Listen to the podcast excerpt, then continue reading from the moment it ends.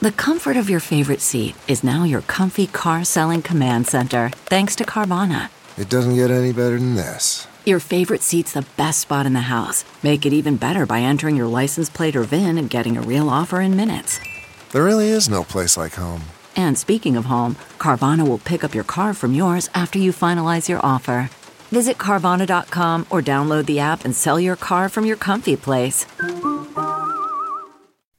Good morning. I'm Randi Naughton at Fox 2 with your St. Louis news, driven by Bomarito Automotive Group. COVID hospitalizations are surging across the St. Louis region.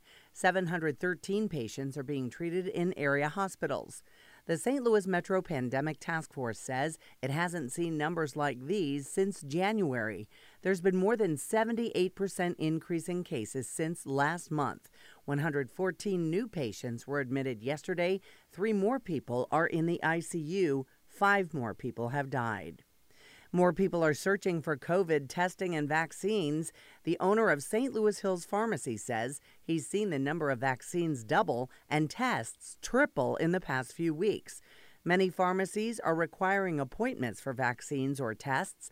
Owners say don't be surprised if you have to wait at least a week to get an appointment.